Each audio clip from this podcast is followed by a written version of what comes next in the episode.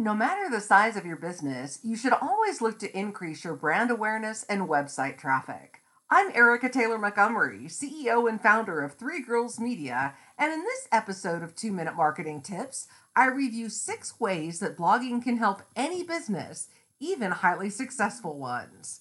Longtime business owners may be reticent to take part in something that seems less organic than direct customer interaction, such as a blog. However, creating content that carries your branding into digital platforms can set the stage for that genuine interaction. Online content opens the door to conversations with your audience, and blogging can help you in the six following ways. Number one, taking control of your marketing. Creating a blog can help a successful business maintain control over its branding and web presence. Number two, sharing information with your existing customer base. New or expanding businesses are often advised to create content because it builds trust with customers. If you already have an audience that trusts your brand and advice, blogging allows you to showcase these things in an incredibly accessible format. Number three, increasing traffic to your brick and mortar location.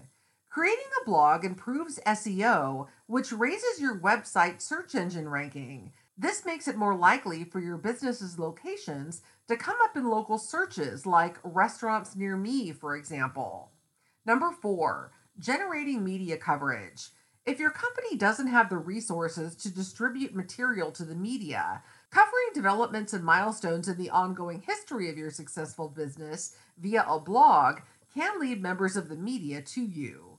Number five, creating a new channel for interacting with your brand's community.